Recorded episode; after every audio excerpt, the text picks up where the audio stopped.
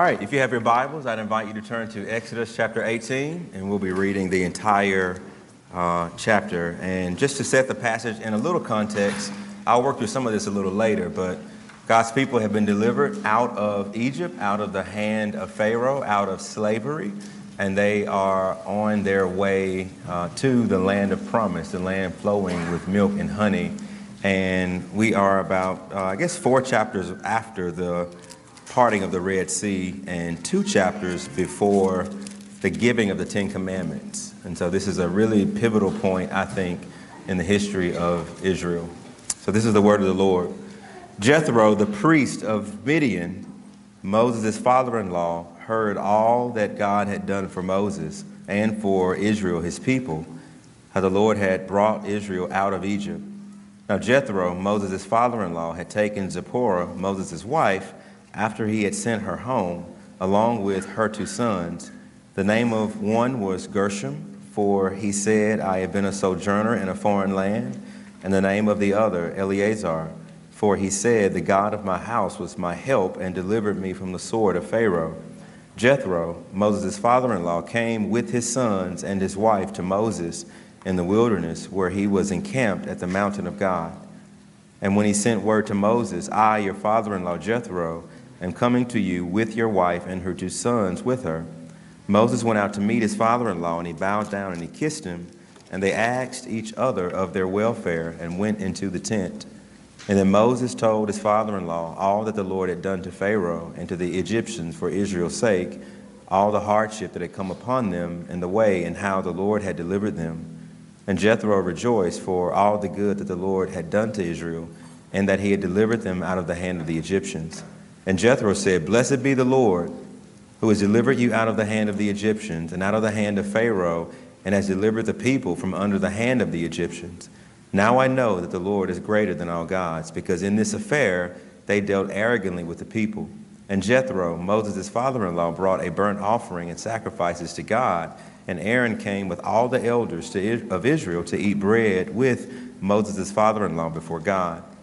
And the next day Moses sat to judge the people. And the people stood around Moses from morning until evening. When Moses' father in law saw all that he was doing for the people, he said, What is this that you are doing for the people? Why do you sit alone and all the people stand around you from morning until evening? And Moses said to his father in law, Because the people come to me to inquire of God when they have a dispute. They come to me, and I decide between one person and another, and I make them known the statutes of God and his laws. Moses' father in law said to him, What you are doing is not good. You and the people will, with you will certainly wear yourselves out, for this thing is too heavy for you, and you are not able to do it alone. Now obey my voice, and I will give you advice, and God will be with you. You shall represent the people before God, and bring their cases to God. And you shall warn them about the statutes and the laws, and make them know the way in which they must walk and what they must do. Moreover, look for able men from all the people, men who fear God, who are trustworthy and hate a bribe and place such men over the people as chiefs of thousands, of hundreds, of fifties, and tens, and let them judge the people at all times. Every great matter they shall bring to you, but any small matter you shall, they shall decide for themselves. So will be, it will be easier for you, and they will bear the burden with you. If you do this, God will direct you. You will be able to endure, and all the people also will go in their place in peace. And so Moses listened to the voice of his father in law, and he did all that he had said. And so Moses chose able men out of all of Israel, and he made them heads over peoples, chiefs of thousands, of hundreds, of fifties, and of tens. And they judged the people at all times. Any hard case they brought to Moses, but any small matter they decided themselves. Then Moses let his father in law depart, and he went away to his own country. Amen. Let's pray. Our Father and our God, we come now asking for your blessing upon the reading and hearing and preaching and doing of your word. Blessed is the man who not only hears, blessed is the man or woman or child who hears and does. May we be doers of your word, and may we do this out of a place of love and adoration and gratitude for what you have done for us in Christ. And so be with your servant now as we proclaim your word. Would you be honored and glorified? In Christ's name, amen. All right, so uh, if you're here today and you're not a member of Redeemer, then you are you've kind of come in we're, we're sort of doing a family meeting. And I don't know if you had family meetings growing up, but maybe something happened in the family or the home. And at that point, whatever was happening, you would politely ask people to leave. And at that moment, the family could get down to family business. Um, that's kind of where we are in our church. We want you to be here. I'm glad you're here. I'm not asking you to leave right now. Uh, but this passage is uniquely about something that we're doing in our church to better care for our own members. And it's coming on the heels of last week's sermon where we read Revelation chapter 1 and chapter 2. And I want to just do a brief overview, not go and preach the whole sermon over. But in Revelation chapter 1, you'll remember the image of Jesus that John received. And it was Jesus Christ. And of all the images that John could have gotten of the resurrected Jesus, the first image, the very first image that he received was Jesus standing next to seven lampstands. And John says it's not rocket science. The lampstands are the church, it is the church. And so he, he himself decodes the lampstands. And the case that I made to you last week is that the local church is the most important institution on the face of the planet. It is the first image that Jesus gives to John to show John where you can find me. You can find me, says Jesus, next to and near to my local churches that pro- proclaim the gospel and, and rest in me. That is Jesus' priority. It's the local church. So I made the case to you that being a part of a Bible believing church, wherever you are, if it's Redeemer or another church, it is integral to your life and your faith. It is that important to Jesus. But if you have a person like Jesus who has these piercing eyes and who has this white hair that John says he's the Ancient of Days and he can see through everything, then you also know that that's a scary thought because if that means that Jesus is next to the local church and the local church is important, then that also means that every local church is, if we're really honest in being the church, then we are submitting ourselves to him. And so Jesus, with his piercing eyes, he comes next to churches and he evaluates them. In the case that I made to you last night, is there's a theme in, in, Revelation 2 and 3 where the way that Jesus evaluated the church was first and foremost by looking for what's good. That's in almost every of the seven letters in Revelation 2 and 3. Only one of them gets no commendation from Jesus, and that's Laodicea. All the other six churches, Jesus proclaims, I see this good thing that you're doing. And the case that I made to you is that if you're a healthy church, then we need to celebrate what the Spirit is doing in our midst. That's a part of being the church, is celebrating and recognizing those things that are good and praiseworthy. Not that we might be boastful, not that we can be boastful in what we've done, but we're boasting in what Christ has done through us. But Jesus does not just see the good of a church, he sees the bad of a church. He sees what's not right in a church. And of the seven letters, five of them all highlight something wrong. In Ephesus, he says, You've done these things, you've done these things, you've done these things, but I have this against you. You have lost your first love. And so I made the case to you that we can't have it both ways. We can't celebrate what's right without also owning what's not. And when I became your pastor, I interviewed about 110 of you, and I listened. For three months, I just listened. And a lot of our weaknesses were uncovered. I didn't feel like the timing was right to jump in right then. I felt like, hey, we're going to be the church and work through the word. And God is long suffering and patient and kind. And I wanted to work with our elders through some of this. But two things surfaced. One, that we want to be more diverse. We want to have our church better reflect the demographics of our city and our community. And I talked about some ways that I think we can do a better job at that while also thankful for what God has done down those things that are really good here. But the other thing that came up was our need to care for you better. That one of the complaints or one of the op- levels, of the, the points of opportunities in those interviews, it was pastoral care. That as Redeemer has grown, it's been easier to fall through the cracks. That as, we, as we've gotten bigger, it's been easier to lose sight of individual members and you know what Jesus says? He says, I'm the good shepherd. I will not lose one of my sheep. He says, I will leave the 99 and I will go find the one and I will bind him or her up and I will bring them back. I will restore them. And so that, that's, the, that, that's the bar, right? The bar for this is, is, is the good shepherding of Christ, who in a crowd of a thousand, he says, No, I don't just see the crowd, I see every one of you individually. And it's harder for us as you grow to, to do that. And so I picked this passage because I think it points to something that I think is really helpful and practical. And so I hope by the end you'll be on the same page with me. The first thing I want you to see in this passage is that the delivered are still in danger. Now, when I say that, I mean, I, what I have in the back of my mind is Exodus 14, that God's people have been delivered, right? They've been delivered out of bondage. They've been delivered out of Egypt. They've been delivered out of slavery. And the temptation is to think that, wait a minute, they've been delivered, they're scot free, right? But here's the thing not one person from that generation made it into the promised land. Think about that. Think about that. Not even Moses. That tells me that the, the, the exit door from Egypt and that first step into the promised land, it's dangerous. Now, that does not mean that Moses was not saved. It does not mean that the people of Egypt who were in that generation were not saved. It just meant that you ever had those long, long, long, long days, right? where it's just hard and tiring, and you get to kind of when you come home and you walk in your door and you sit down and kick your feet up, and it's just that, ah, right? You, you felt that? Here's the thing I don't think they got to feel that. They toiled and toiled and toiled for 40 years.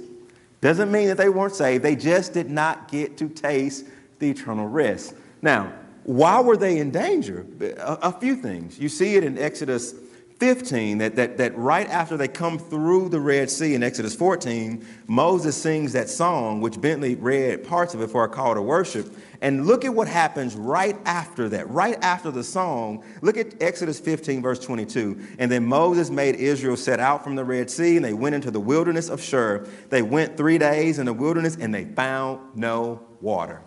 Right there, after Moses sings the praises of God's deliverance, they go right in the wilderness and there is no water. So there's a scarcity of resources in the wilderness. It doesn't just happen here. They don't have water here. He makes it sweet. Then they need to get manna, and then there's uh, water from a rock. That what you'll see in the wilderness journeys is it's dangerous living out here, right?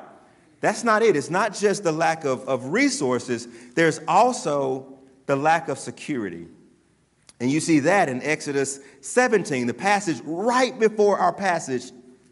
Look at what it says in Exodus 17 8. Then Amalek came and fought with Israel at Rephidim. And so Moses said to Joshua, Choose for us men who will go out and fight with Amalek. Tomorrow I will stand on the top of the hill with the staff of God in my hand. And so the image there is, isn't just that there was a scarcity of food, of bread, of water, of manna, of quail. There's also the lack of security. They're walking through the wilderness, and the nations around them, they want to kill them. And then you get to our text when Jethro, who's a Midianite priest who comes to meet Moses, it's Moses' father in law, and he emphasizes that over and over again. He comes to Moses and he meets Moses, and he sits down with Moses in a tent, and we believe that Jethro was converted. Like after Moses is telling him about God's faithfulness, that Jethro is converted, says, Now I know that your God is the God of gods, and he offers a sacrifice. So something beautiful happens, but here's the thing Jethro doesn't go home he, he says that he's confronted, he, he meets Moses, but then he stays. And he stays and he watches Moses. And here is the thing that you see happening in the context of this passage. Notice what Moses was doing when Jethro saw him. Look at verse 16. Look at 15 and 16. And Moses said to his father in law, Because the people come to me to inquire of God. When they have a dispute, they come to me, and I decide between one person and another, and I make them to know the statutes of God and his laws. In, other words, the danger isn't just scarcity, the danger isn't just security, the danger in the camp is their own sin. That right now, what's happening within Israel is they're fighting against each other. It's the same thing that Paul wrote in Galatians 5. He says, If you keep on, what does he say in Galatians chapter 5? If you keep biting and devouring one another, be careful lest you are destroyed by one another. It's the same thing he writes in 1 Corinthians, where he says, Are you taking each other to court? You're destroying one another. In other words, Christians, this is what I want you to hear that just because we've been delivered from our sins, from the penalty thereof, and just because we are righteous, and that is a beautiful and glorious thing that I am loved and known and counted righteous in the sight of God, that I am not home yet. And I might not be worried about water from a rock. And I might not be worried about manna from heaven. But I worry if I lose my job, how can I pay my next bill? I might not be battling the, uh, uh, the Midianites or the Amalekites coming to, to do war against me, but we do know that we fight against not flesh and blood, but evil and darkness and principalities and rulers in high places. We aren't home yet. And because we're not home yet, this life is dangerous, even as a believer.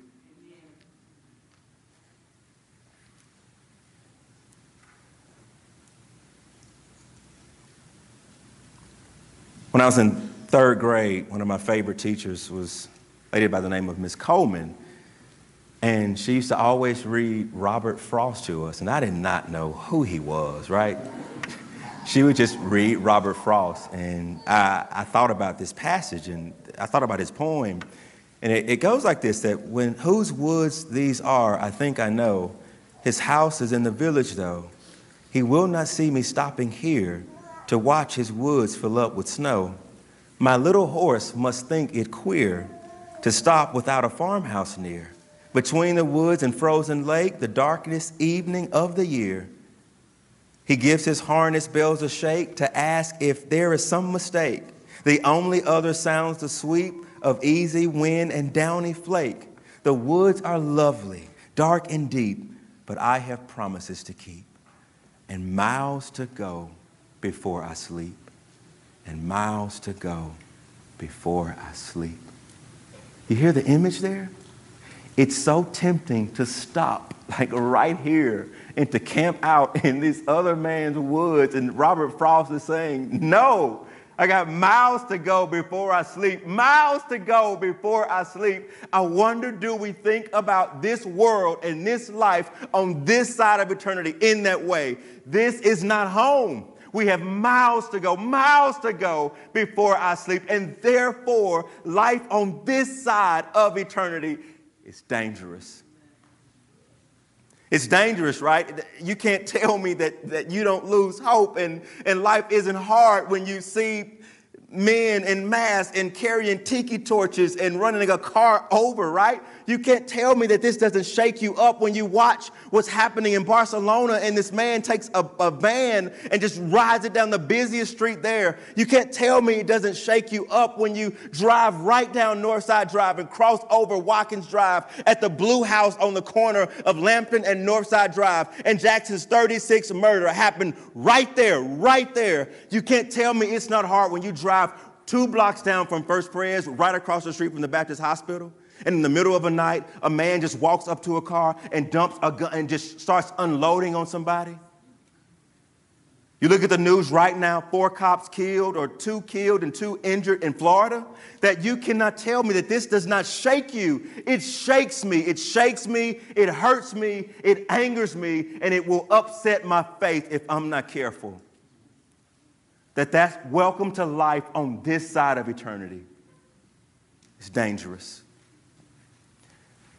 The second thing we see is that in those moments in, Israel, they were, it, was just, it wasn't just the, the scarcity, it wasn't just the security, it, wasn't, it, it was also their own sin that those three things made life in the wilderness dangerous. And here's what you see over and over again that whenever they're in danger, whether it's being attacked or whenever they don't have food or when they're sinning in the camp, you know what they always do?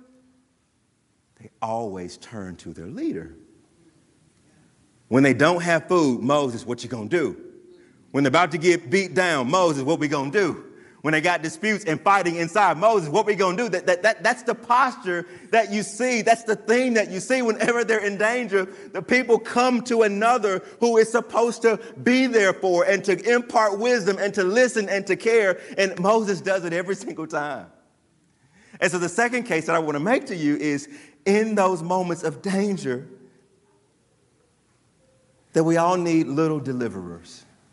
Now, here's what I'm not saying I'm not talking about deliver with a capital D. There's only one person who can deliver you and watch your soul, and that is Jesus. There's only one person who can bear the load of your sin and everything, and that's Jesus. But I'm also, I want to push against that and say, wait a minute. We need little deliverers, little people like this that we can, can go to and can listen and cry with and grieve with. And that's exactly what you see in our text is they're all going to Moses. Now look at, look at verse 13. The next day Moses sat to judge the people, and the people stood around Moses from morning until evening. Look at verse 14. When Moses, his father-in-law, saw all that he was doing for the people, he said, What is this that you are doing for the people? Why do you sit alone and all the people stand around you from morning until evening? Now, the emphasis is not on the fact that they're going to Moses, the emphasis is on the fact that he's the one doing it alone all day long for all the people. And Moses responds, I do this because they come to me to inquire of God. When they have a dispute, they come to me, and I decide between one person and another, and I make them know the statutes of God. Again, the emphasis is on one man doing it all. And notice what Jethro says in verse 17. He says, What you are doing is not good. Like, whoa, we've seen that phrase before, right? When Adam and Eve were created, before Eve was created, Adam was alone. What did the Lord say? It is not good for man to be alone. And so when you see this not good phrase, it's as if Jethro is calling out sin in the camp. Now, why isn't it not, why is it this a, not a good thing? Look at verse 18. You and the people with you will certainly wear yourselves out, for this thing is too heavy for you, and you are not able to do it alone. That phrase right there, wear yourself out, it, it means to wither or to dry. And here is what Jethro was saying you doing this alone, it's not good for you, and it's not good for the people. You will wear each other out.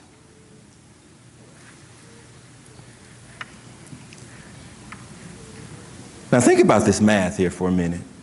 How many people, how big was Israel at this point?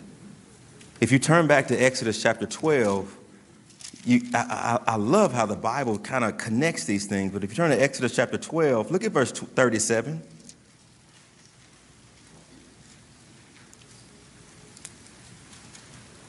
I love the sound of Bibles turning, by the way. That's a good sound. Look at verse 37. And the people of Israel journeyed from Ramses to Succoth, about 600,000 men on foot, not counting the women and the children. Think about the image. Think about the, I mean, 600,000? If you, if every man had a wife, you're at 1.2 million. And if every couple had a kid, I mean, you're just like, you're, at, you're well over 1.5 million. Now, here's the thing if Moses sat around, like the scriptures are saying, all the people came to him, and he sat there from morning until evening. Do you know how long it takes for him to care for the flock? That if Moses, let, us just assume he can sleep for eight hours. And let's assume he spends 16 hours a day, no work break, no lunch break, no working out, no reading the newspaper. Let's just assume that he's going in 18 hours a day. And let's assume every family unit gets 30 minutes of his time, right? You want to know how long it takes him to work through the flock? 45 years. 45 years. And so when Jethro sees this and he sees the line and he sees the frustration, he says, This isn't good. This is not good. Now, why can't he do it alone? He's not Jesus.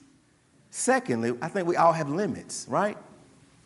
Time, other things that we're engaged in, emotional capacity to just listen and listen to try to get in and hear and to listen well and to help and serve, that, that, that we run into all types of limits. And here's the thing two things puzzle me. The first thing that puzzles me is no one seems to notice that this isn't working. The people are good to stand in line, and Moses is good to just sit there. It takes an outsider, right? Jethro comes in and he's like, whoa, this is not working right. Here's the other thing that, that puzzles me did you catch where Moses' family had been in all of this? Did you catch that? Look at chapter 2, I mean, verse 2 of, of verse 18. Now, Jethro, Moses' father in law, had taken Zipporah Moses' wife, after he had sent her home, along with their two sons. And the name was one was Gershom, the name of the other was Eleazar. Look at verse 5. Jethro, Moses' father in law, came with his sons and his wife to Moses in the wilderness where he was encamped at the mountain of God. So think about the image, right? Jethro shows up with Moses' wife and kids. Moses apparently sent them away. He sent his family away to, to his father in law and, and Jethro comes back, and the first thing he sees is what? I see all these people lined up talking to you, and I got your wife and your kids in my camp. You're famous right here, caring for other people. And you know you're not famous? Right here. That's why he says it's not good. I can't help but think that when Paul writes so much of what he writes about elders and pastors that it's a reason it comes up over and over again. Let a man pastor his own home well. And then the house of God, right? That I, I think I can't help but think that, man, Paul is probably borrowing some of this from this passage. Now, here's the thing we learn in this text that it's not a matter of if, but when. Those moments will come in all of our lives where we need the wisdom of another. We need the ear of another. We need the prayers of another. That, that there are moments in our lives where we, we, we need a smaller deliverer, uh, someone who is not Jesus, but someone given the, the spirit of Jesus, someone who will listen and love and serve and sometimes rebuke and correct, but who will definitely press into what's going on in our hearts and lives. Have you ever been in situations that are too complex for you to get out of because you are so close and near to it? Have you ever been stumped with decisions where you can't do it alone? Have you ever ran out of wisdom, ran out of money, ran out of time, ran out of reason? To outreason yourself out of things, if we are really, really honest and humble, we all get in those, those binds where we need the help of another. And it looks like, it literally looks like when your husband's had a heart attack and we don't know if he's going to make it. And you have people who show up and lay hands on him and read scripture that it matters when you're struggling addiction and you're in a crack house or you're in a bar and you're scared and you're ashamed to reach out. But there is somebody, there is somebody who will come and who will rescue you and who will help you, right? It is something when you've lost your job and, and you've said it two and three times and, and it appears to fall on deaf ears and you know that people know people and are social networks and all you want is just listen to me, dog. Just listen to me. Help me out, right? You know what it feels like to be in those moments when connections are made. It is a blessing and it is a balm for your souls. And you also know when you're in those moments and no one visits and no one shows up, and no one calls, and no one listens, and it feels as if no one cares. See, I think that's at the root of a lot of church hurt. We send two different messages. We send we're brothers and sisters, you're welcome. We send I love you in Jesus.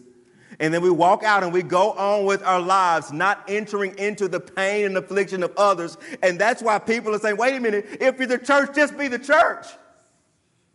But that's where the hurt starts to come in. When you, you, you put this out there and, and no one hears and no one listens and they just go on with their merry little way, that is not the church. That is a social gathering. And so the question that we have to wrestle through is how in the world do you care for this many people and at the same time keep your sanity? Like, how do you do this? How do you do this? How do you care for every single person that we not lose one? And how do we stay sane in doing it? Jethro gives Moses a new directive from God.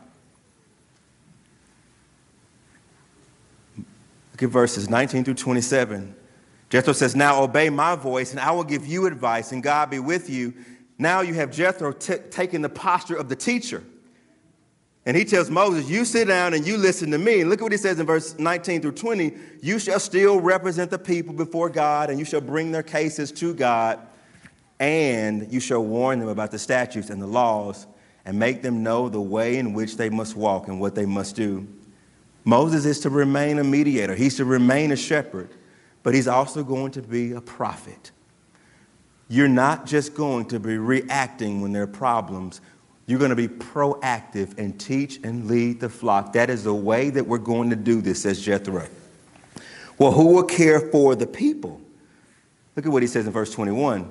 Moreover, look for able men from all the people, men who fear God, who are trustworthy and hate a bribe, and place such men over people as chiefs of thousands and of hundreds and of fifties and of tens, and let them judge the people at all times. Every great matter they shall bring to you, but every small matter they shall decide for themselves. Notice what he says it will be lighter for you, it will be easier for you. The heaviness of pastoring 1.5 or 1 million people, wherever you think that number is in this text, the way that that has to be done is by Moses getting help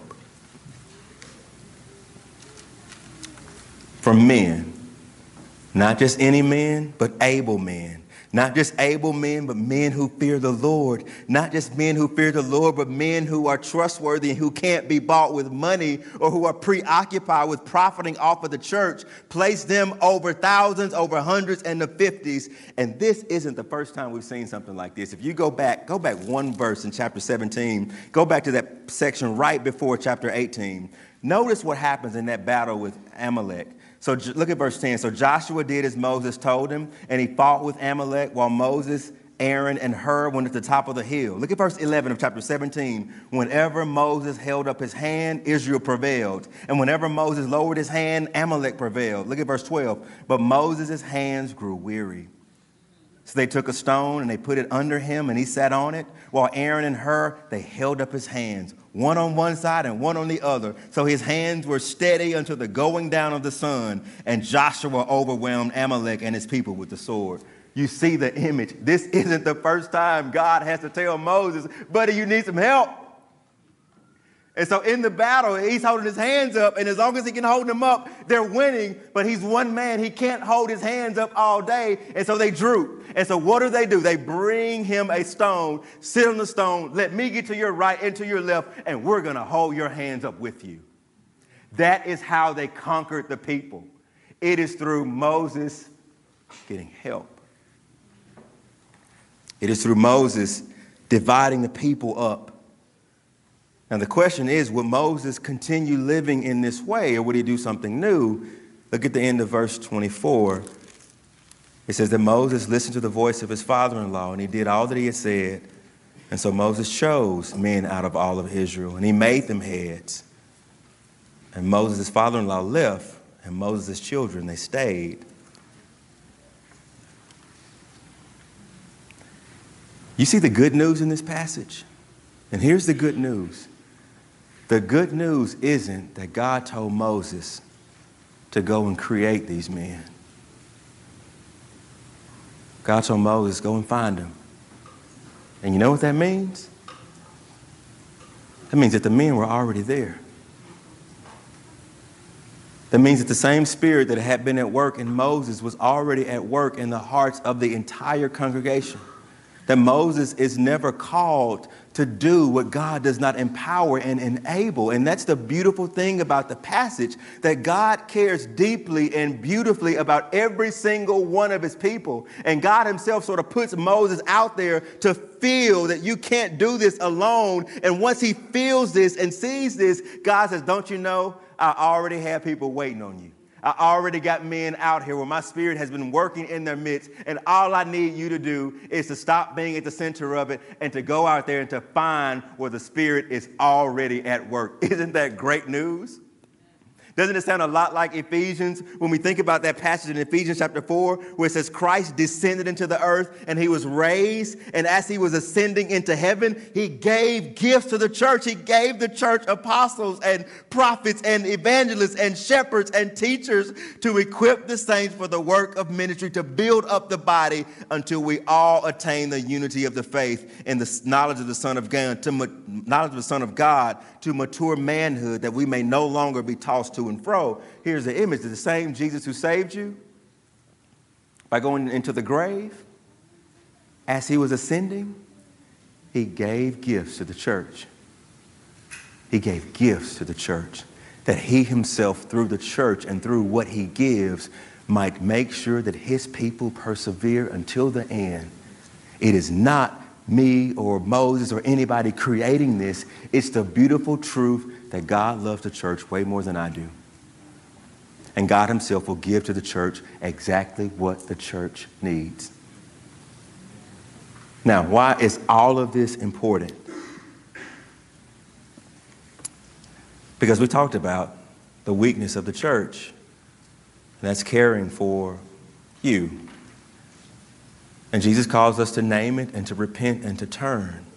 And I think what you see happening in this passage is that they are dividing the flock of Israel into manageable portions where men will have oversight for family units. The family units will have access to men in leadership who care and love you, who won't take a bribe, who you have nominated to be your own elders. That what we're going to do, what we have been working on for five months, is this getting our data right. We know right now there's 1,016 members in this church. We also know that there are 476 households in this church, and we've taken that 476 and we've divided them by 17, 14 elders, and three men on staff, and now we have roughly 28 family units for every elder or staff person. And you know what this means?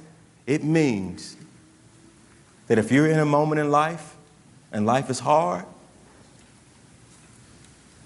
phone call away. It means that every morning when we get up, that we're looking at our shepherding group and we're praying for you, name by name, person by person, family unit by family unit, it means that we, we don't want to lose you. We don't want to drop the ball. We don't want you to be in the wilderness alone and to hit those points in life where you need a person, you have a person. We've given you a person. And in the coming weeks and coming months, you're going to hear more about how we are going to put boots to the ground and actually do a better job at loving you.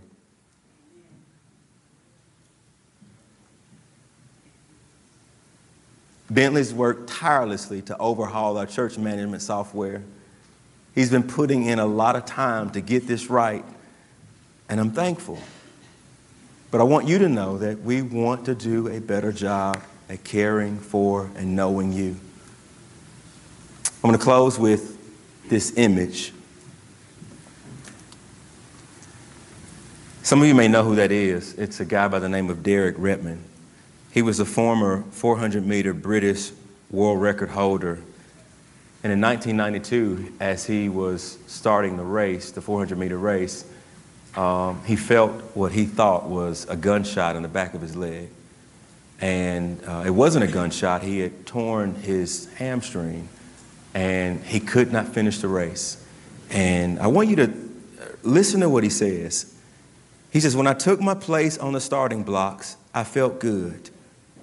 I'd won the first two rounds without breaking a sweat, including posting the fastest time in the first round. In the first round, I was confident, and when the gun went off, I got off to a good start.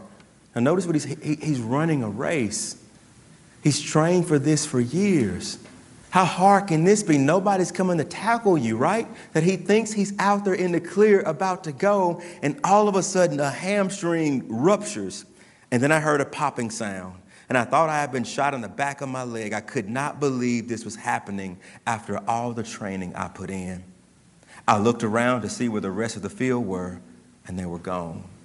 And the pain was intense. I hobbled until about 50 meters until I was at the 200 meter mark, and then I realized it was all over. I looked around and everyone had crossed the finishing line. I tried to keep going, but I couldn't. And then, with about 100 meters to go, I became aware of someone else on the track. I didn't realize it, but it was my dad. He said, Derek, it's me. You don't need to do this alone. I just said, Dad, I want to finish. He said, Okay, we started this thing together, and now we'll finish it together. He managed to get me to stop trying to run and just walk, and he kept repeating, You're a champ. You've got nothing to prove. And we've hobbled over the finish line with our arms around each other.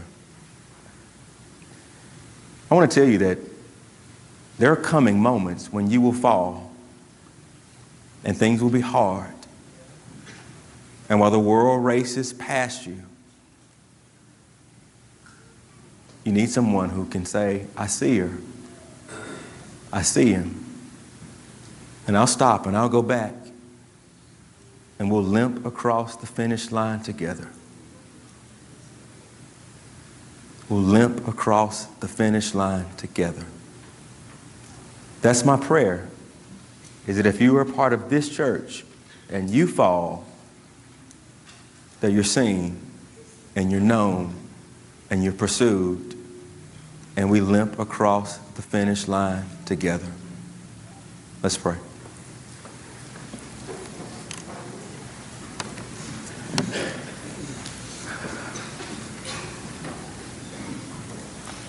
Father, we love you and we love your word and we love the wisdom that comes from it.